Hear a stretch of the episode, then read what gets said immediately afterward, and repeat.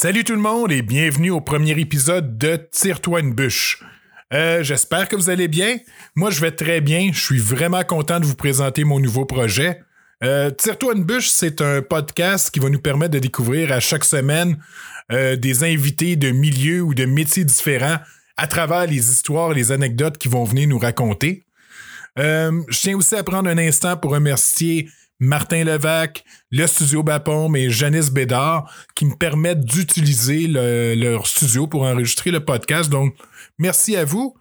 Euh, dernier remerciement va à Billy Milano du groupe Hardcore MOD qui me permet d'utiliser euh, la chanson euh, Alphabet City Stump pour le podcast.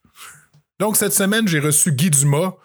Guy, c'est un instructeur de plongée, un camionneur, réparateur de fournaise, euh, puis il a fait un, paquet d'autres métiers, mais c'est vraiment là-dessus qu'on se concentre cette semaine. Donc, Guy est venu nous parler de son métier de plongeur, des projets qu'il a partis aux îles de la Madeleine, euh, de ses écoles de plongée. Donc, euh, je remercie Guy, il a été très généreux et je sais qu'il y a encore un paquet d'histoires à venir nous conter, donc c'est certain que Guy va revenir dans le futur. Donc, sur ce, je vous laisse et je vous souhaite une bonne écoute. Donc, passez une belle semaine et on se reparle la semaine prochaine. Au revoir.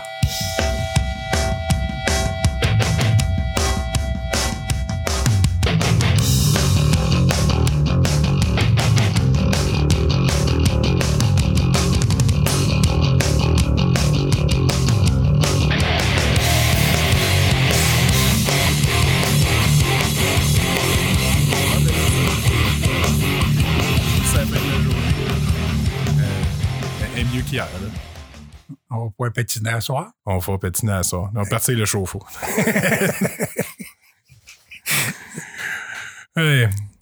OK, ben, gars, euh, tu es prêt à commencer? Ah oui. All right. Fait que, euh, ben, merci Guy euh, d'être venu. Ça fait vraiment plaisir. Ouais, t'es mon premier invité. Quel honneur de briser la glace. Moi, ça fait longtemps que je pense à ça, là, mais Ouais. finalement, on y arrive. Euh, fait que, en gros, c'est ça, tu sais, je- tu sais que je t'ai invité parce que t'es es l'homme aux mille métiers pour moi. Euh, as plein d'histoires à me raconter sur un paquet d'affaires que tu as faites, puis je pense que je sais même pas tous les jobs que tu as fait dans ta vie. Euh, y a-tu. euh, je pas les énumérerai pas toutes, là. Mais, non, mais tu peux-tu me faire un peu un, un historique des- de tous les jobs que tu as fait? euh, j'ai commencé en brûleur à l'huile. Ensuite de ça, j'ai été euh, dans le brûleur à l'huile, mais dans l'installation des systèmes de chauffage, des chauffe-eau et tout. Après ça, ben, ça m'a amené à conduire des camions à l'huile aussi. Après ça, j'ai été dans une compagnie qui faisait des joints d'expansion pour les ponts. Là, j'ai appris toute la métallurgie, la soudure, le- la, toutes sortes de, de machines, outils, des chais, des taux verticales, des taux horizontales, des millings, des scies radiales. Des, euh, on faisait toute la technique du caoutchouc. J'ai appris à métalliser, shooter du zinc sur du, sur du métal pour l'empêcher de rouiller. Après ça, ça m'a encore amené au camion. Puis là, j'ai abandonné ça pour me- m'en aller dans les camions. Là, j'ai fait de la ville. J'ai suivi un cours que dans ce temps-là, il fallait payer. J'ai suivi un cours pour aller faire les, gros camions. Puis après ça, ben là, euh, j'ai tombé en ville. Après ça, j'ai charrié de l'explosif un petit peu partout, à la baie James, à Côte-Nord. Ensuite de ça, j'ai pris ma retraite après que quelqu'un que je connaissais a fait un gros accident. Ça m'a comme shaké pas mal. Puis là, j'ai pris ma retraite. J'ai été aux îles de la Madeleine. J'ai continué dans la plomberie, dans le chauffage, installer des systèmes de chauffage, faire de l'électricité, de la plomberie, euh, monter des maisons pour les- des gens. Puis Après ça, j'ai tombé dans la plongée. Là, j'ai eu mon centre de plongée pendant dix ans de temps. Puis là, je travaillais pour les ministères, j'ai fait tout ce qui, qui a fait comme de recherche de pectiniculture, la culture du péton. J'ai fait ça. Puis quand ça a commencé à diminuer, ben j'avais le choix. Je pouvais retourner soit des ordinateurs que je connaissais bien, ou bien donc euh, la route. J'ai pris la route. Puis 22 ans plus tard, j'étais encore sur la route. OK. Tu fais-tu encore des cours de plongée? Euh, ben là, je prends ma retraite cette année. là. OK. Ouais, j'ai pas renouvelé parce que j'avais regardé ça. J'avais eu des demandes pour faire quelques cours de rescue diver. Puis euh, j'ai dit euh, non, parce que je veux dire, c'est pas rentable pour moi. Là. Ça fait plusieurs années que je paye euh, 300 400 pièces, 500 pièces par année pour me- m'enregistrer. Puis finalement, je fais pas une scène avec ça. Fait que, Puis tes assurances, j'imagine aussi Ouais, avec c'est ça. C'est ça. Partant, tu as plusieurs centaines de dollars d'assurance. Euh, puis ça va faire 30 ans cette année que j'ai mon instructeur Paddy. Puis là, c'est assez. Puis ton centre de plongée que tu avais parti, c'était à toi? Oui. OK. Oui, j'en avais parti un moment donné, on avait jusqu'à cinq centres de plongée avec mon frère. Aux îles? Non, aux îles, c'est n'était un des cinq, là, OK. mais on, euh, avec, on avait un Repentigny, un à Québec, un sur la rive sud, un aux îles, puis l'autre, je me souviens plus jamais où ce qu'il est, mais je sais qu'on avait cinq. Quand t'en as trop. non, ben, je m'en ai pas occupé. Le Québec, c'est moi qui avais été faire l'étude de marché.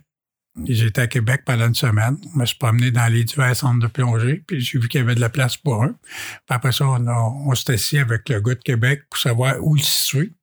Ça a fait le centre de plongée La Capitale qui est en opération encore Aujourd'hui. Parce que c'était ce côté-là qu'il n'avait pas. Puis c'était une place qui était très passante. À ce moment-là, euh, les galeries, euh, c'était pas les galeries de la capitale, mais c'était euh, proche des galeries de la capitale. Puis tu passes sur l'autoroute pour aller, mettons, comme Chicoutimi. Tu tombes en plein devant le, le, le- le centre de plongée. Fait que ça, ça s'est bien développé. Les îles de la Madeleine, après ça, ben, mon frère, on s'est séparés. Moi, j'ai parti mon propre centre de plongée. OK. Il en reste encore, à part celui de Québec, il en reste d'autres d'ouvert? Euh, Repentigny, la rive sud, euh, Québec. Québec est encore ouvert. Repentigny, mon frère, il avait déménagé. Il est arrivé un accident la veille de l'ouverture. Puis euh, il y a un pick-up qui est rentré dans la vitrine du centre de plongée, puis ça, il tentait plus de le refaire. fait qu'il a abandonné le projet. Ensuite de ça, euh, centre de plongée Rive-Sud, ça a fonctionné deux, trois ans, mais le- l'instructeur qu'il y avait là était pas très sérieux dans ses affaires. Ça, n'a pas, pas permis de continuer. Puis les îles de la Madeleine, ben, c'est moi qui l'ai continué après ça. Puis euh, quand je suis parti des îles, euh, ça a fermé. Je l'ai fermé. Puis euh, là, présentement, ben, il y a Mario qui donne un petit peu de cours l'été, là, mais la plonge aux îles, c'est pratiquement euh, tombé pour le touriste qui va là. là. OK. Puis, euh, l'autre fois, tu me disais le- le- l'élevage des, euh, Des pétons, vaches, des pétons. Comment t'appelles ça déjà? la pectiniculture. Tabarnouche, la pectiniculture. Moi, je pensais que t'élevais de la pectine. Là, tu non, non, la pectiniculture, là, c'est, c'est quand j'ai commencé ça avec euh, Sylvain Vigneault. Euh, lui, c'est un biologiste. Puis il m'a engagé comme plongeur parce qu'il savait que j'avais beaucoup d'expérience en plongée. Puis là, il m'a parlé de son projet. Why not? Fait qu'on a parti avec une cage à crabe, euh, qu'on a fermé les bouts pour pas que les pétons puissent sortir. Puis on a fait venir des pétons de culture de Terre-Neuve.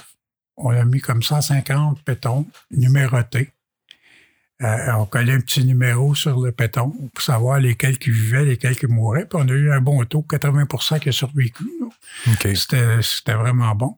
Fait que là, après ça, ben, on a soumis les projets à Pêche Océan, à- au MAPAC. Euh, Il y avait euh, de, j'avais Pêche Océan, le MAPAC. J'avais deux, deux, deux études d'université qui, me qui, qui suivaient ça aussi. Puis après une dizaine d'années, ben, il y avait 50 personnes qui travaillaient presque à l'année. Pour les îles de la Madeleine, c'est beaucoup. Là. Oui. Puis c'est que les pêcheurs de péton se sont beaucoup investis là-dedans aussi. On les a fait comprendre l'importance parce que tu peux prendre une ressource, la pêcher, mais à un moment donné, si tu détruis ta ressource, c'est ton gagne-pain qui s'en va. Ouais. Fait qu'on a réussi à leur faire comprendre ça. Ils se sont investis là-dedans, ils ont investi de l'argent dans la recherche avec les gouvernements.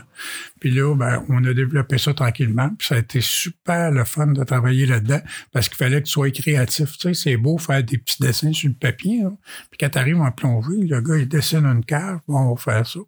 Ouais. Là, je regardais ça, tu sais, avec euh, des choses en plastique, des murs en plastique. Puis j'ai dit, temps ça va nous prendre? Monter cette cage-là sous l'eau, deux heures? On n'a pas ça. Euh, On travaille à 50, 60 pieds de profondeur. Ça prend une cage qu'on descend. Fait que là, maintenant, été chez nous, puis j'ai pensé à mon affaire. Finalement, j'ai dessiné une tente qui tenait avec cinq bouées, puis un pad en des, des accotoirs en, caoutchouc avec des grands clous pour empêcher les autres prédateurs, puis un système de velcro pour pouvoir rentrer à l'intérieur de la tente sous-marine. Puis là, ben, on avait 12 tentes comme ça à installer. Puis euh, euh, on mettait des pétons. Fait que, oh, regarde, m'a te posé une bonne question. Tu as des pétons, puis tu as du crabe, tu as du homard, tu as des étoiles de mer. Lequel, d'après toi, qui est le plus grand prédateur pour les pétons? Mais vu que ça donne une question au piège, je vais dire que c'est les étoiles de mer, mais je suis pas sûr. 100% 100% Et nous autres, on l'a vu euh, en vérité. Puis ça nous a permis aussi, en faisant ça, de, de, découvrir, lorsqu'on voyait un péton mort, de savoir c'était quel prédateur. L'étoile de mer, elle va embarquer sur le, le péton, elle va l'ouvrir, c'est très fort, puis ça descend son estomac, elle digère sur place. OK. Le crabe, il va arriver avec sa grosse pince, il va le briser, il va faire une ouverture à l'intérieur, il va prendre sa petite pince, il va aller le chercher, puis il va le manger. Le homard, avec sa grosse pince, il va le broyer. On avait de la misère à trouver le numéro. Puis après ça, il va manger le, les pétons. Fait que ça nous a permis, après ça, de dire, ah, quand on faisait, euh, disons qu'on faisait un transect, on mettait une corde de 100 mètres au fond selon un point donné par l'ordinateur. C'était aléatoire. Puis on avait un plongeur, un mètre chaque côté, puis on, scannait pour compter les pétons. Puis notre corde était numérotée de 0 à 10, de 10 à 20, 20 à 30. Puis on rentrait le numéro des pétons. On était tellement fiers quand on pouvait trouver un péton avec un numéro. On notait le numéro. Lui, on pouvait dire à quelle, à quelle euh, partie de l'année ou à quelle année qu'on l'avait ensemencé. Parce que le numéro, il restait collé dessus. Puis quand on a trouvé un mort avec un numéro, hop, là, on l'embarquait dans un petit sac. Puis là, on, pouvait dire, bon, ben, cette chose-là, ben, il était tué par soit un mort, soit un, crabe. Le plupart du temps, c'était des étoiles de mer qui mangeaient le plus. Puis là, c'était comique. Quand on a su que c'était des étoiles de mer, on a dit ça aux pêcheurs. Fait que les pêcheurs, eux, ils ont dit, ah, les étoiles de mer, on va toutes les détruire. Ils prenaient les étoiles de mer qui sortaient de leur, dans leur panier, il coupait en deux puis il jetait. Il a doublé le problème. Parce que dès qu'il reste un petit morceau de corps, ça va se régénérer. Ça va se régénérer. Fait que là, on lui a expliqué que c'était pas la bonne façon. fait que, il y a beaucoup de jardins qui ont été agressés aux étoiles de mer. c'est un compost comme un autre. Ah, c'est ça, il fallait que ça en débarrasse. Parce que euh, on arrivait, disons, qu'on fermait la zone 5. La zone 5 va être fermée pendant 5 ans parce qu'on fait, on est dans ce Euh, ça nous a permis aussi de découvrir comment capter les œufs de péton, à quel temps de l'année les pétons pondaient. Les pétons s'envoient le, le sperme mâle puis les œufs femelles, puis ça se fait tout dans l'eau. Ensuite de ça, c'est après un mois, cette larve-là va se capter sur un, elle va, s'accrocher quelque part, soit une algue, soit une roche, ces choses-là. Nous autres, on a inventé des capteurs à péton. Juste les capteurs à péton, ça a été comme deux ans d'ouvrage, savoir ce serait quoi les meilleurs capteurs pour qu'ils soient vidables aussi, pour qu'on puisse... Euh, fait qu'on captait les œufs de péton sur des, une espèce de treillis de plastique. Après ça, on avait un grattoir en plastique pour les débarquer. On mettait ça dans une espèce de petite tente, un pearl net qu'on appelait. Puis là, euh, les pétonques, là, c'est gros comme une tête de pain.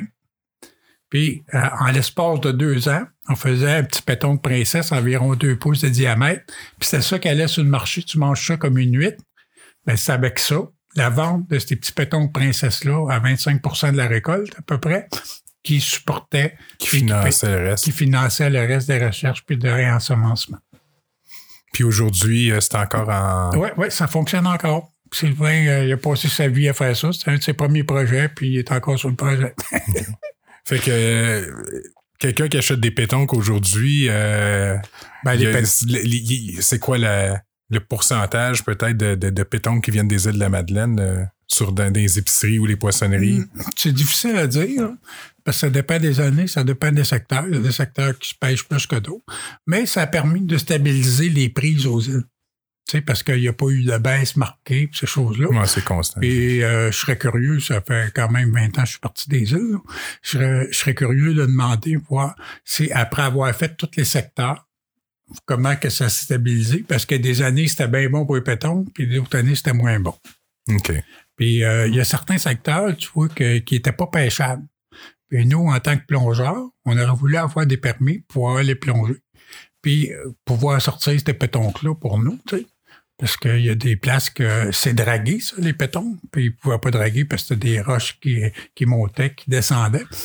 Fait que, mais après ça, après avoir discuté avec l'Association des pêcheurs de pétons, il dit on aime autant les garder, ces secteurs-là, parce que c'est des grosses pondeuses, puis c'est des gros euh, géniteurs. C'était pétoncles-là. Puis C'était vrai, c'était des, c'était des assiettes, là, 8-10 pouces de, de gros. Là. OK. Fait que ça pondait beaucoup. Puis j'ai tout voulu dire oui, c'est vrai.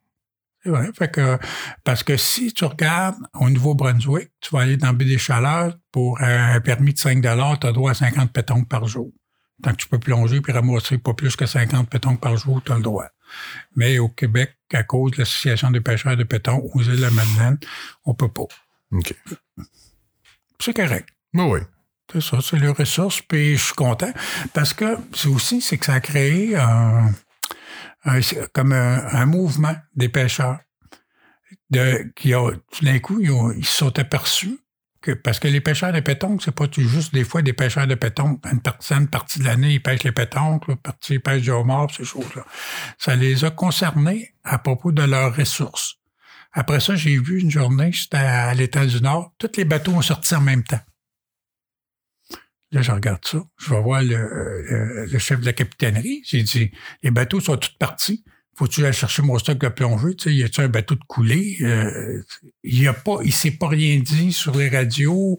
Tous les bateaux sont partis en même temps. Puis, ben, là, il dit, non, non, non, on ne sait pas ça. Et il y a un pêcheur qui s'était fait des cages de quatre pieds au lieu de trois pieds. OK. Fait qu'il savait la couleur des bouées. À la gang, ils ont tout ramassé ses cages, ils ont mis ça dans un camion, il a été porté sur son terrain. ça, c'est pour dire, regarde, tu pêches avec des cages de trois pieds tu pêches pas. Fait que ça, c'est là qu'on s'est aperçu que les pêcheurs prenaient conscience de leurs ressources. Oui. Ils ont appris Parce à... que ils ont été chaudés aussi aux îles, là. Parce que euh, quand il y a eu la, la pêche du, du hareng, il était dans- avec des bottes dans l'eau, là. Il pêchait le hareng à- avec un filet comme une pelle, là. Il pelletait ça dans des gros bacs. Puis là, les, les biologistes disaient, vous ne devriez pas faire ça parce que le hareng vient pour euh, frayer. Puis, ben justement, les larves d'hareng, c'est bon, puis ça se vend. Ils ont... La ressource a pratiquement disparu. Fait que là, à partir de ça, ben là, ils ont pris conscience de leurs ressources. Tu sais, ils ont dit, on fera pas la même erreur. Non. Fait que ça a sensibilisé beaucoup les, les gens. OK. Excellent. Euh, puis à part ça, euh, là, toi, ça fait combien d'années là, que tu fais du, du camion là, pour vivre? Ben, quand je suis revenu, Ben, en- que tu as recommencé, là. euh, depuis 98, fait que ça fait 21 ans. 21 ans. Dans ces 21 ans-là, j'ai fait le tour des 48 États euh, américains. J'ai passé tous les États. Euh, j'ai découvert des places magnifiques, des gens super le fun. Puis on dirait plus que le village est petit, plus que les gens sont intéressants. Parce que euh, c'est arrivé là, puis tu sais, dans une grosse ville, tu passes euh, un camion, c'est un embarras. Tandis Ouais. que quand tu arrives dans une petite ville, ben j'ai vu, euh, je me souviens, à une place au Texas, le gars, il me regarde. What the hell is a guy from Quebec doing here? Il connaissait le Québec. OK. Puis il se demandait qu'est-ce que je faisais dans le fin fond du Texas. Puis là, j'étais parti chercher des pots. Puis euh, des pots en grès. Tout ce qu'ils ont, eux autres, c'est du sable puis de la, de la clé, là, de, la, de la glaise. La glaise. Puis ils font des pots. Fait que là, il dit, ouais, ouais, c'est là. Fait que là, je m'envoie là. Il dit, tu vas voir où est-ce qu'il y a l'arbre. où est-ce qu'il y a l'arbre. tu vires à gauche. Tu vas faire à peu près 1000, 1000 écarts. Puis ça va être à ta droite une grosse bâtisse. C'est- tout ce qu'il y avait. Mais ça, les petites places, c'est ça. C'est où est-ce qu'il y a le gros arbre ou où est-ce qu'il y a la vache dans le champ. Tu tournes à gauche, tu tournes à droite. Là. Non, ben, c'était super le fun. Ça m'a permis de. C'est ça, j'ai été dans chaque État. J'ai connu Katrina. Quand il y a eu le, la grosse ouragan Katrina, là, je me trouvais être. euh, Ben, j'étais pas si au sud cette fois-là. J'étais à Shreveport, en Louisiane. Mais là, c'était écrit euh, Sortez-moi d'ici, ça presse. Là. Puis j'ai monté mon, mon camion, j'avais jamais été fait un, si bon millage au galon parce que j'avais le vent qui me poussait portes en arrière tout le temps, puis ça montait.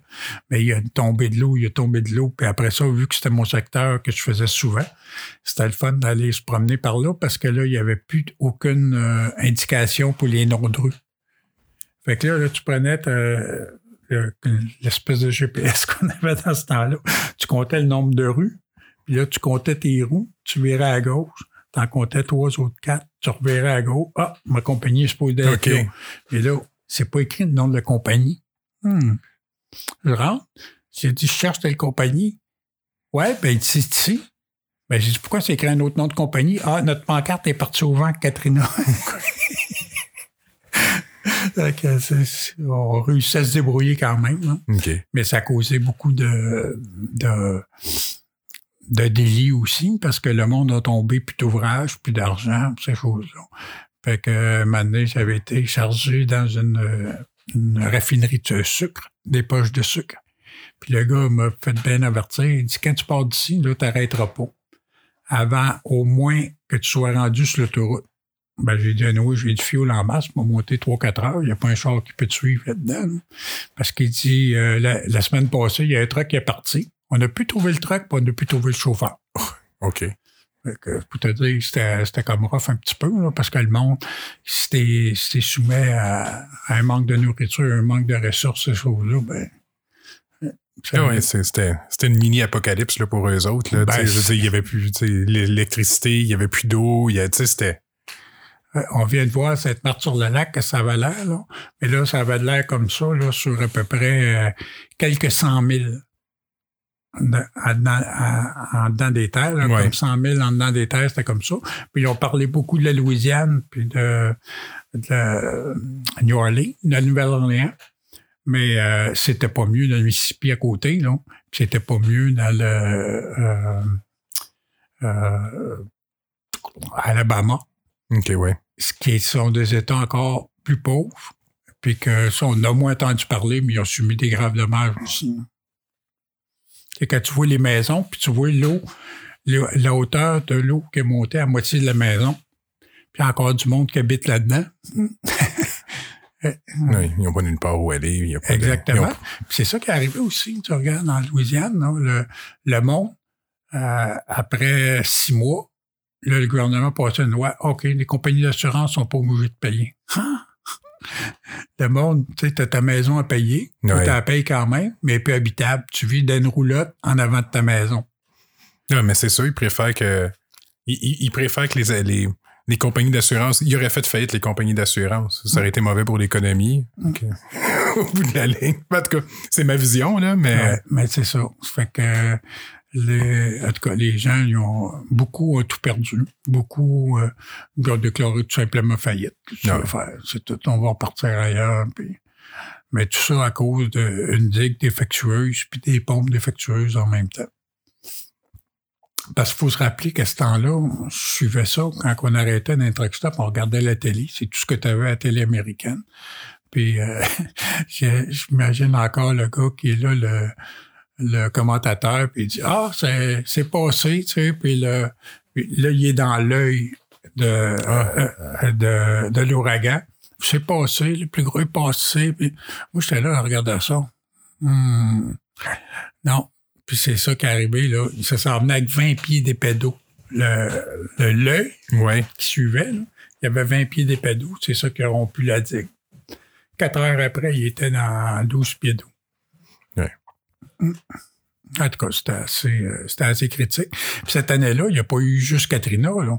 On a eu Rita, on a eu... Parce que c'est tout classé par lettres. là. Ouais. Puis, en tout cas, on pouvait dire, moi, je faisais la, la 10 aux États, là. On pouvait dire, ça, c'est des arbres qui sont tombés à Katrina, ça, c'est des arbres qui sont tombés à Rita, ça, c'est des arbres qui sont tombés à, je souviens plus quel autre après, là. Mais, en tout cas, il y avait eu trois grosses, immenses tempêtes qui ont passé, là. Ça a détruit, je dirais, 30 à 40% des arbres qu'il y avait sur le bord de l'autoroute. OK. Puis l'autoroute a été très endommagée aussi. Là. On s'en allait, puis il y avait comme des marches sur le ciment. Parce que c'est des autoroutes en ciment. Oui. Ça s'est, comme lavé en dessous. Fait que là, t'arrivais. En tout cas, là, le- le- il y a un coup, j'ai pogné un trou. Ça a tellement euh, frappé. Mon banc, euh, c'est des bancs à l'air, il a été frappé au fond. Puis là, les mains se sont mis à m'engourdir.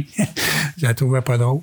Après avoir fait quelques exercices, ça s'est, ça s'est replacé, là, mais c'est pour dire le- la force qu'il y avait dans, dans- parce que c'était tellement brisé. Là. Oui. Puis euh, il a été longtemps que la, la 10 qui rentrait, on passait par la 12 parce que la 10 qui rentrait pour... euh, on avait un pont temporaire pour rentrer à Nouvelle-Orléans aussi, un pont de l'armée. là. Puis quand tu passais avec 40 000 livres de, de papier, là, c'est un pont qui flotte. ouais, ouais, ça, Ça- ouais, c'est challenging pas mal. Comme te promener sur un quai, là. Ouais, c'est ça. Oh. Puis là, maintenant, t'as as abandonné les États-Unis, t'as abandonné les grandes villes. Ouais, ouais. T'es rendu où maintenant? Je- là, maintenant, je fais le, le nord du Québec. La baie James, c'est là que j'ai commencé, d'ailleurs, mes premières années, quand on parlait que je faisais de l'explosif. OK. Au début, j'ai commencé. Quand j'ai commencé ces camions, j'ai commencé dans les routes les plus dures du Québec. La côte nord, la baie James. Pour un instant, on faisait le nord du Manitoba aussi. Puis, quand que j'ai fait application de place, on n'avait pas ce contrat-là encore. Mais quand on a eu ce contrat-là, j'ai comme euh, retrouvé mon chez nous. Euh, La route est aussi dure qu'elle était. Les conditions climatiques sont aussi dures qu'elles étaient. Mais c'est une place que, tu sais, après avoir fait 20 ans de trafic, là, de passer aux douanes, puis attendre trois heures aux douanes, puis les, les constructions de, en Ontario, aux États-Unis, partout, les, les infrastructures sont, sont, sont dégradées, il faut qu'ils réparent ces choses-là. Je suis bien content d'être euh, d'être dans le Nord, que c'est tout vis-à-vis de la nature, mais c'est des c'est des défis que je suis prêt à relever. J'ai pas de misère avec ça. euh, quand même qu'il y a une tempête, si c'est trop tempête, on stationne, c'est tout. Puis si je veux euh, me déplacer, ben, je suis libre de me déplacer quand je veux, où je veux. T'es à Abidjan, puis il faut que tu prennes les, les, fenêtres météo quand elles sont là. Ça veut dire que quand il fait beau, la route est dégagée, tu vas essayer d'en faire le plus possible. Puis tu peux arrêter deux jours à cause d'une tempête. Puis euh, on va arrêter dans une place sécuritaire, où on va avoir de la nourriture, de l'eau, ces choses-là. Puis là, quand euh, on commence à avoir des rapports, euh, des camions qui circulent, ben là, on repart. Mais là, on est le, le 5 mai, puis là, t'étais là cette semaine, il y a encore de la neige là-bas. Ah ouais, ouais, ben c'est ça. le- en fait, semaine passée, nous, euh, on a eu une bonne tempête. Il est tombé à des places 10, à des places 20, à des places 30 cm de neige. Puis c'est pas la même neige qu'en hiver. Parce que euh, la saison t'a t'a avancé. Puis là, ça tombe une grosse neige mouilleuse, très glissante, très pesante. Puis les routes euh, ont commencé à dégeler. Donc, ça fait que le fond de la route est moins dur. Donc, il faut faire très attention. Puis il m'est arrivé une, une aventure cette semaine parce que vu qu'on roule comme ça, la neige, c'est un petit peu comme euh, le, le- le neige mouillée avec la terre puis tout. Bon, ben, ça a gelé dans, les freins. Les freins ont gelé. J'en ai dégelé un. Il y en a un autre qui a gelé pendant que j'étais sur la route. Puis je pouvais pas voir parce qu'il y avait encore de la poudrerie. Fait que ça faisait de la poudrerie derrière mon camion. Puis il y a une des roues qui en feu. Fait que là, ben, t'es, t'es pris avec une roue en feu, En plein milieu du bois. en plein milieu du bois. Ben, il y avait une petite rivière là, mais je veux dire, les chalets sont inhabités encore. Fait que là, je regardais ça. Bon, j'ai dit, on va sauver le, la remorque. Fait que là, j'ai dépiné, comme on dit. J'ai amassé mon camion. J'ai vidé l'instincteur. Ça n'a pas fait grand-chose. Il est arrivé un autre camion. Il a vidé son instincteur. Ça n'a pas fait grand-chose. Fait que là, ouais. Que là, je commençais à sortir du stock de mon camion, puis je pensais bien qu'il allait passer. Puis l'autre a eu une idée de génie. il dit si on creuserait le truc dans le banc de neige, le banc de neige est un petit peu plus bas, là, mais parce que la neige est quand même fondue, mais il y avait de la neige dans le fossé. Oui, c'est une bonne idée, ça. J'ai sauté dans le camion, puis j'allais reculer tranquillement. Là, j'ai laissé les roues tourner dans, dans le vide, aller jusqu'à temps que ça refroidisse assez la roue, que le feu s'éteigne. Puis j'ai tout laissé ça là parce que là, je n'étais plus capable de le sortir. Ah non. Puis euh, j'ai retourné le surlendemain avec un de mes copains. Puis là, c'est là que tu vois la débrouillardise.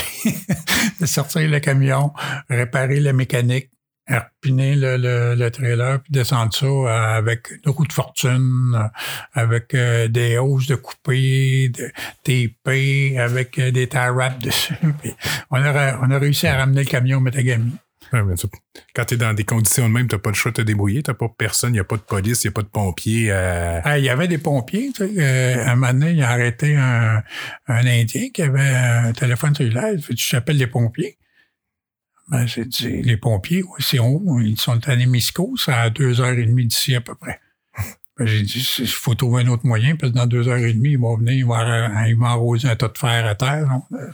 Ça va être euh, fini. Là. Fait que c'est là qu'on a pris d'autres moyens. J'imagine ton boss doit être fier que tu sauvé son camion. Oui, ouais. c'est quand même des gros frais, là. il faut réaliser, mais juste aller chercher ça en remorqueuse qui était à 400 km. ben non, on était à 306 km. La remorqueuse, à part 200 km au sud de Matagami. Ça fait 500 km de remorqueuse. À aller là, on parle de, des frais d'au moins 10 000 là. Fait qu'on l'a descendu pour une coupe de sang, fait que c'est correct. Non, non, c'est ça. Puis tu regardes de toute façon au bout de la ligne. Euh, mettons que tu aurais laissé brûler le camion, euh, c'est sûr que vous avez des assurances, là, mais. Euh, ou je sais même pas. Je sais qu'il y a certaines compagnies qui ont peut-être. qui s'assurent eux-mêmes, là. Non, ben nous, on a une assurance, mais on a une cible d'environ 50 000 Fait que ça se rend pas à 50 000 c'est la compagnie qui l'absorbe. Oui. Puis dans des zones comme ça, on dire, qu'est-ce qu'on fait là? tout le monde qui est, tu prends des gros risques quand t'es quand es rendu dans des coins comme ça. C'est justement c'est que dès qu'il arrive de quoi, cette année, on a eu euh, deux, deux malheureux accidents. Il y en a un qui a vraiment détruit le camion. L'autre, c'est juste couché. Mais juste couché sur le bord du fossé, ça a coûté quand même 65 000 en frais de réparation, puis en frais pour le, remettre debout. Puis, euh, la remorque qui est venue chercher ça, sortir ça, vider ça, les dommages qu'il y a eu la remorque, les dommages qu'il y a eu sur le camion. Le matériel que vous transportiez aussi, j'imagine? Ben ça, disons que le ciment, c'est pas le qui coûte plus cher à transporter, qui coûte à fabriquer, je pense. OK. C'est, pas le, ben, je, sais pas vraiment le, le prix d'un, d'un voyage de ciment. Mais en tout cas, c'est pas le, la mécanique, puis ça vaut plus cher que, le, que ce qu'on transporte. Ah oui, OK. Puis c'est toujours le danger aussi. C'est le danger du personnel. Parce que quand, comme euh, l'accident, le deuxième accident, le gars, il a détruit son camion. Euh, pendant qu'il était dans les vapes, couché dans son camion, il y a un pick-up qui est rentré dans la carcasse du camion. Là, il a réussi à sortir du camion. Puis le, le, pick-up qui est rentré dans la carcasse, c'était le gérant puis son frère du 381, notre relève, ce qu'on arrête. ça a pris trois heures et demie avant qu'arrive un autre véhicule. Trois heures et demie. À moins 40. Ah. Fait que là, qu'est-ce qu'ils ont fait? Ils ont tout brûlé l'intérieur du camion. Pour se réchauffer. il était scrap. Fait que là, ils ont embarqué, ils ont défait l'intérieur, ils sont allumés un feu pour se réchauffer parce que le pick-up, il marchait plus. Le camion, il était disloqué complètement. La cabine était arrachée. Euh, la remorque a continué. la carcasse du camion, le, le, frame puis le moteur était viré à l'envers sur le, sur le bord du chemin. Puis le pick-up était rentré là-dedans. Euh, le passager du pick-up il avait des coupeurs à la main. Puis euh, mon copain qui est, qui est vraiment beau body, quand on travaille à, à Belgium, qui fait vraiment froid, euh, quand il fait plus que plus froid que moins 25, on travaille en équipe de deux camions qui suivent. Comme ça, s'il y en a un qui a un problème mécanique ou un accident, on sait quoi, là, on peut, on peut s'aider. Ah oui. Mais là, euh, moi, j'étais parti en vacances pendant ce temps-là. Ben, ouf, quand j'ai vu ça. Euh, puis euh, mon copain me disait, ouais, il dit là, il dit, c'est une survie à l'accident. Puis s'il arrêtait sa connaissance, il serait mort lui dans son camion. Hmm. Fait que ça a soumis beaucoup de questions. j'ai eu des nouvelles cette semaine qu'on va avoir une ambulance au 381. Comme là, s'il y aurait eu une ambulance 381, dans une heure, il y aurait eu une ambulance là. Il aurait été à chaleur, puis euh, il aurait commencé. Mais là, ça a pris comme cinq heures avant que l'ambulance arrive. Un coup qu'ils ont eu ça. Fait que l'accident est arrivé à 5h30, l'ambulance est arrivée à midi et demi. Ça prendrait un, un système comme, tu sais, moi, dans mon auto, euh, j'ai un OnStar. Tu sais, je veux dire, si, si j'ai un accident, euh, s'il y a quoi que ce soit, euh, tout de suite, tu sais, ils, savent. Il y a quelqu'un qui le sait, puis Est-ce que vos camions sont géolocalisés? sont géolocalisés, mais par un système comme le téléphone cellulaire. Là, ça, c'est une affaire. Ils vont nous mettre sur les satellites. Puis moi, je, déjà, je l'avais dans mon camion. Je suis muni d'un Gen Spot, là. Spot 3G. C'est comme un, un, communicateur qui va avec les satellites. Puis si euh, il m'arrive un accident comme ça, je l'ai situé juste au-dessus de ma tête. Comme ça, même si le camion est sur, le côté, je vais être bon pour l'attraper. Là, je rouvre une petite fenêtre, puis je pèse SOS. Puis je le teste de temps en temps avec euh, ma conjointe, puis je pèse dessus pour voir, puis je m'envoie quand même un email pour voir si ça fonctionne. à date, ça fonctionne partout. OK. Mais c'est ça, là, on va demander à avoir un autre service aussi. C'est d'être membre du service d'hélicoptère. Comme ça, s'il arrive un gros accident comme ça, tu as droit, ça coûte euh, pas vraiment cher par année. Puis l'hélicoptère peut venir te chercher. Si t'es blessé. Oui, mais vous n'avez pas le choix. Vous êtes, vous êtes seul euh, en plein milieu de nulle part. Puis comme tu dis, ça peut prendre des heures et des heures avant que quelqu'un repasse sur cette route-là. Euh, c'est votre vie parce qui est que mon chum, tu vois, il y a eu une, commotion.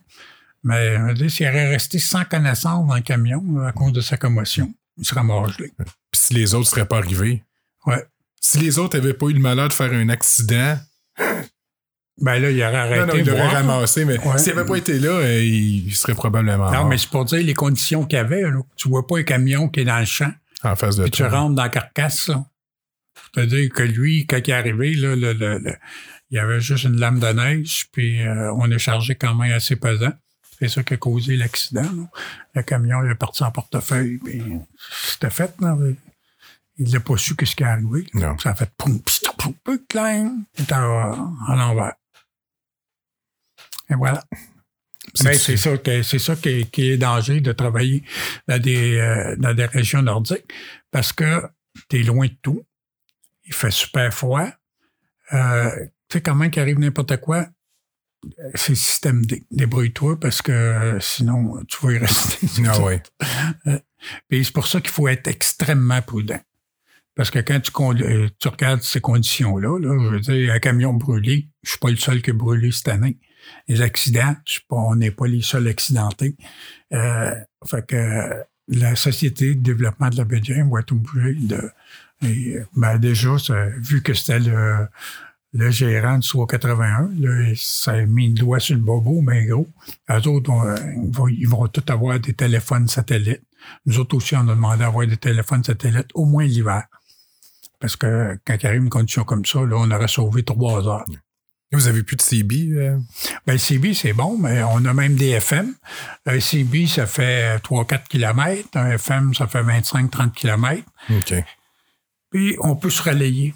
Souvent, qu'on va faire un relais, tu vas rejoindre quelqu'un qui est en avant de toi, mais on envoie, euh, demande à, on demande à Stéphane euh, par un autre, puis un autre, tu sais, qui savent qu'il est en avant il va relayer ton message pour parler à Stéphane. Stéphane va te répondre par les deux autres. On fait ça des fois. Mais faut dire, dans le cas d'un accident comme ça, c'était une journée de tempête.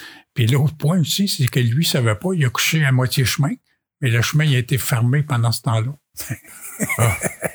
fait qu'il n'y a pas eu de dégagement de route. Il attendait, il partait le matin, là, à 7 heures. Mais, en tout cas, fait de facteurs pour toi, c'est quoi qui est plus dangereux, être euh, chauffeur ou être plongeur? Eh, c'est une bonne question, ça. Euh, je pense qu'autant un que l'autre, c'est tous des risques calculés. OK? Tu, regardes les, sources de, de risques, tu essaies de les examiner, tu essaies de passer Autant à plonger, tu sais, je veux dire, ça va être ta préparation. Ben, dans le camion, c'est la même chose aussi. Tu, sais. tu vas faire une bonne inspection de ton camion, être sûr qu'il n'y a rien de brisé, qu'il n'y a rien de lousse, euh, les, freins, les, les, boyaux pour les freins, les boyaux d'air, ces choses-là, parce que tu ne veux pas être arrêté nulle part. Fait que l'inspection, il faut que ce soit majeur. La même chose en plongée. veut dire, avant de sauter à l'eau, tu vas être sûr que ton stock fonctionne bien. Tu vas faire ta, tu sais, tes plongeurs. Tu, tu, vas faire une bonne inspection de ton équipement. Tout, tout est dans la préparation. C'est la même chose les uns les autres. Si j'ai peur, non. J'ai une crainte. c'est ça probablement qui me garde en vie, parce que quand tu vois la tempête, ça fait là, tu évalues. Là, euh, m'a parlé à ceux qui arrivent que ça a l'air en avant. Puis s'il me dit, là, ah, ça commence à se boucher telle place, telle place. Ben, la prochaine zone sécuritaire qu'elle m'a voir, où est-ce que je peux me stationner, je vais me stationner là. Dans mon camion, j'ai de quoi manger, j'ai de quoi boire, j'ai de la chaleur. Euh, mon camion est quand même en bonne condition. Puis dans des cas comme ça, ben, je l'éteins pas. Je ne mettrai pas juste mon heater, me laisser marcher le, moteur comme fou, là, puis euh, pour me réchauffer. Puis je me repartirai quand je serai sûr qu'en avant, les conditions sont bonnes. Parce que c'est pas utile de s'en aller puis rentrer le truck euh, dans un banc de neige qui est sur la route. T'es es là, puis là, il peut arriver un autre camion te, te tamponner. fait que je pense qu'autant dans la plongée que dans le camion, c'est de la préparation, puis essayer de, de voir où ce qui sont les risques, puis les contrer. Tu sais, c'est quoi le risque? Ben là, il faut pas exprès pour aller te mettre dedans. De la préparation, puis euh, comme tu dis, j'imagine aussi le fait de toujours avoir une petite crainte, ça te garde, ça te garde allumé pour, euh, pour prévoir ce qui va arriver. Je pense que dans n'importe quoi. On peut pas prévoir l'impossible. Moi, ce que, ce que j'aime d'être dans le Nord, c'est que quand tu es sur la route, mettons, tu es à 401, tu fait 401. Oui. OK. Trop souvent. Oui, ouais, mais c'est ça. Il y a beaucoup, beaucoup de véhicules, d'affaires là. ça, c'est toutes des, des, choses à côté que tu peux pas prévoir. Le gars qui est en face, qui s'en va, qui fait une crise de cœur, qui est chaud, d'affaires-là, qui vient, puis il traverse l'autre bord, puis en tue un autre l'autre bord, tu peux pas prévoir ça. Disons que nous autres, ces risques-là, c'est limité. Nous autres, nos risques, c'est le facteur de, nature, de la route qui est, pas en bonne condition, ton camion, euh, c'est pas les mêmes risques. Mais il faut les évaluer. Puis moi, moi dire, j'aime autant évaluer ces petits risques-là que la 401 à cette heure, ça me tente plus vraiment pas de la faire. De passer les douanes à aux États-Unis, que le monde, ils, se mettent des, des, des panneaux publicitaires. Tu sais, si vous faites frapper par un camion, vous venez tomber de millionnaire. Fait qu'ils veulent tous tomber millionnaires. Fait qu'ils essaient de se faire frapper par un camion. Ça veut dire, je l'ai vécu, moi, de, euh, on appelle ça des break checks en, sais, le gars, il coupe mon camion, puis il sac les briques dans la face. Il sac les briques dans la face, tu le frappes. Ben, c'est pour ça que je m'étais muni, moi, des caméras, là, pour montrer, tu sais, si jamais par malheur, j'en frappais un, que. mais je veux dire, au moins, ça, je pas ça là-bas. Non. C'est la paix. Puis, ce que j'aime aussi, là, c'est la nature. Tu sais, tu vois un orignal, les ours sont à veille de sortir, euh, les petits euh, renards, les loups, euh, j'ai vu euh, des euh, pas des pumas, mais des lynx. Des, gros gros chats avec les oreilles, avec beaucoup de poils ses oreilles en arrière. Ah, c'est magnifique. Tu sais, quand tu vois une affaire dans ah, la journée est faite, non. Mais c'est-tu un problème la route? As-tu beaucoup ou bien Ah, ben, faut que tu te méfies. Faut que tu te méfies parce que c'est que les routes sont pas droites on s'imagine une belle grande route droite qui va à Beijing, là, c'est tout sinueux. Ça descend, ça monte, non? Euh, sauf quand on arrive dans le bout de la mine, parce que c'est tout euh, comme des petites montagnes entourées de lacs. Mais euh, la grande route, il n'y a pas grand côte, mais c'est très sinueux, parce qu'on connaît nos lacs. Au Québec, c'est plein, plein de lacs. Fait que si ça tourne, tourne parce qu'il y a un lac en avant. c'est comme ça. Puis il y a beaucoup d'époques, ces choses-là. Puis euh, je me souviens coup, je m'en viens, puis au 8, en montant à mine, on, on sait tout ce qui sont nos, plans. J'arrive, puis je m'en viens pas vite parce que le pont, c'est 10 km h Puis il va pas plus vite que 10 km h parce que des fois, c'est le pont, il travaille. On est chargé bien pesant, donc le pont travaille beaucoup. Je sors du pont. Il y a une mère arignale avec ses deux petits qui sont dans le milieu du chemin. Tu sais, si j'aurais arrivé vite, là. Puis là, ce que j'ai fait, j'ai arrêté le camion. Puis là, j'ai regardé. tu sais, t'es là, là, tu regardes, on s'en va tranquillement, puis un coup, là, les pouces, puis le temps que je sorte mon téléphone, prendre des photos, ben, elle avait fait un, une coupe de 100 mètres, puis moi, je voulais pas qu'elle se sente menacée par le camion, fait que je t'arrête là. Je regardais aller, ils ont descendu dans le pousset, ils sont partis pour le lac. C'était beau. Des ours, euh, des ours, c'est comme il y en a qui m'a fait rire. il est là, puis il sort du bois devant mon camion. Mais c'est comme ça, on va vraiment pas vite parce que c'est des routes de bois, des routes de terre. Fait que je le vois. Fait que là, il, il, il, il se tourne, puis il voit le camion arriver, mais il court dans le même sens que le camion. Fait que là, j'arrête presque. Puis là, il est là. Il est encore là. Il est encore là. Puis là, il court, puis il court. Puis là, il est encore là. Oh, je prends pas de chance. Et il s'est, il a pris le fossé en cours. Puis là, je l'ai vu descendre la côte en roulant. tu sais, je t'aurais pas fait mal. là. Mais je pense qu'ils ont peur des, des véhicules parce que les Indiens, souvent, vont les tirer à partir d'un véhicule. OK. Euh, les, les Autochtones qui sont là-bas, ils ont tout le temps fusé, ces choses-là. S'ils voient de quoi, un loup, ils m'ont dit que ça lui donnait jusqu'à 1500 dollars. La peau du La loup peau. tannée, puis tout, là. Puis là, puis je pense qu'ils ont même un prix pour, euh, je sais pas combien de centaines de dollars juste pour tuer un loup, parce que c'est- des prédateurs, mais c'est tellement beau, ça. On, on pense, on- on- je pensais, moi, qu'un loup, c'était la grosseur d'un gros chien. Euh, Celui-là que j'ai vu, là, il était de la hauteur de, de mon pare-choc en avant, là, puis il devait être au- avec la tête quatre pieds de haut, OK. puis un gros, gros coup, là, euh, un double chien, là, un gros chien policier là, en double, en largeur, en- puis tu regardes les pistes de ça, là, c'est, c'est plus gros que ma main. Là. Euh, C'est, beau à voir. C'est pas les, c'est pas les loups du zoo de Granby, là. Non, non, non, c'est, c'est vraiment de. Lui, ça devait être euh, le chef des loups. Là, le- en tout cas, c'est, impressionnant. Je l'ai posé, là, mais c'est comme ça, il courait, mais j'ai arrêté, je l'ai laissé courir. Puis le temps, je suis retourné- il avait encore un petit bout, là, mais en tout cas, c'était beau, un beau gris. Mais il faut faire attention aussi, quand on est dans le bois de la mine, on voit toutes sortes de choses. À cette heure, on a, appris- à, à pas dire qu'est-ce qu'on voyait parce que quand on dit on a vu un loup. Ah ouais? Puis là, les les Autochtones, c'est où, c'est où? hein? Ouais, OK, je te suis même pas dire parce que. Mais ils ont-tu un problème de surpopulation de loups là-bas? Non, non, non. Non, c'est juste euh, a pas du gain, je pense. OK. Comme euh, cette année, il y avait trois, quatre renards là, qui se tenaient dans, dans le bois de la guérite de sécurité à, à, avant d'arriver à la mine. Puis quand que, il y a un autochtone en particulier, c'est un grand chasseur, le fils du chef. Puis euh, qui, lui, tout ce qui passe, il le prend. Il est passé, puis il y avait six renards d'accrochés euh, devant sa porte, des pots de renard. OK, non, on verra pas de renard pour un bout. C'est facile pour eux. Ils s'en vont sur la route, ils voient des pistes. Ils arrêtent le motoneige ou le puis ils suivent les pistes. Et voilà. Ah oui. On avait deux beaux loups aussi. euh, on passe sur un barrage à une place, là. puis il y en a deux qui se tenaient là. J'ai vu les deux un coup. Là.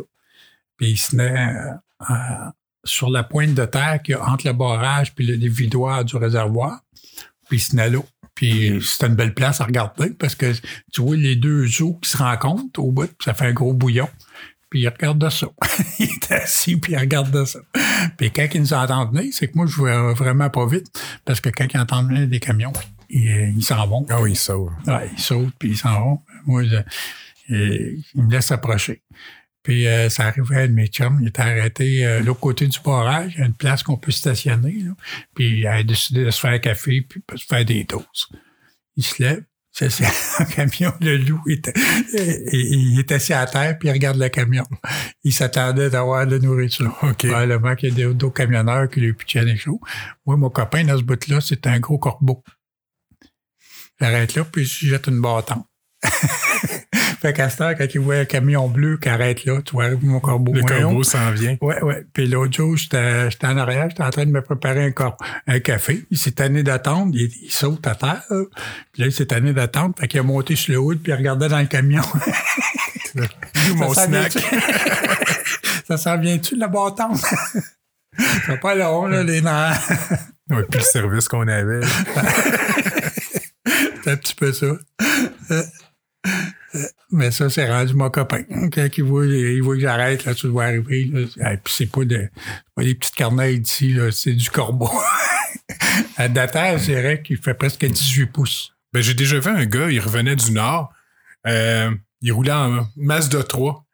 Il a frappé un corbeau, hein, plus de windshield, là. Non. Et il a son windshield, il, il pouvait même plus rouler parce qu'il voyait rien à travers Non. son windshield. Ça l'a carrément détruit. Euh, euh, L'envergure. euh, D'envergure, là, ça doit avoir au moins trois pieds. Au moins. Ça, c'est sans éclairer. T'as bien quatre, t'as bien cinq, là, parce que c'est super gros. Puis à la mine, où ce qu'on vide notre ciment, là, aussi, il y a des, euh, il y a des bennes à déchets qui sont un petit peu plus loin, là. Puis là, t'es vous sur 5-6 qui sont au-dessus de ça, là, puis les checks, quand ils viennent quelque chose, là, les checks, tu vois ça, ça a l'air des gros vautours, mais finalement, c'est des gros corbeaux. Mais là-bas, ils n'ont pas de prédateurs. Non. Fait qu'ils grossissent, ils grossissent. Ils sont noirs, euh, lustrés, là. Puis ils ont un œil, ils te regardent. C'est le fun. Des fois, je vide, puis tu le vois arriver à côté. Probablement qu'il y a encore des gars qui nourrissent, là. Mais lui, c'est pas mon chum, je le nourris pas. T'es un gars fidèle. Moi, c'est, mon corbeau, c'est euh, au barrage. Puis je vais, OK, là. Mais je suis tout le temps là. Je suis sûr que t'as un corbeau dans, dans chaque village. C'est juste que tu veux pas le dire. OK, moi, OK, je le nourrirai aussi.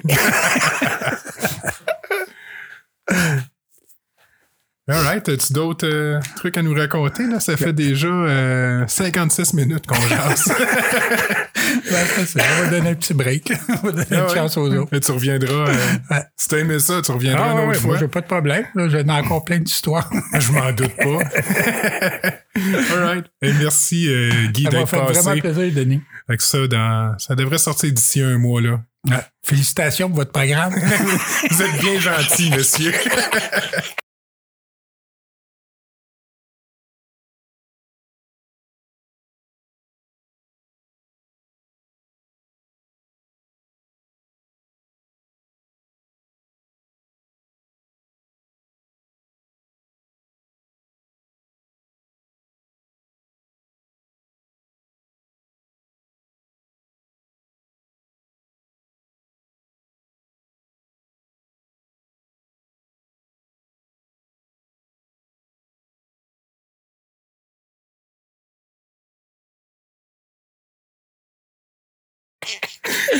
Merci. Bye.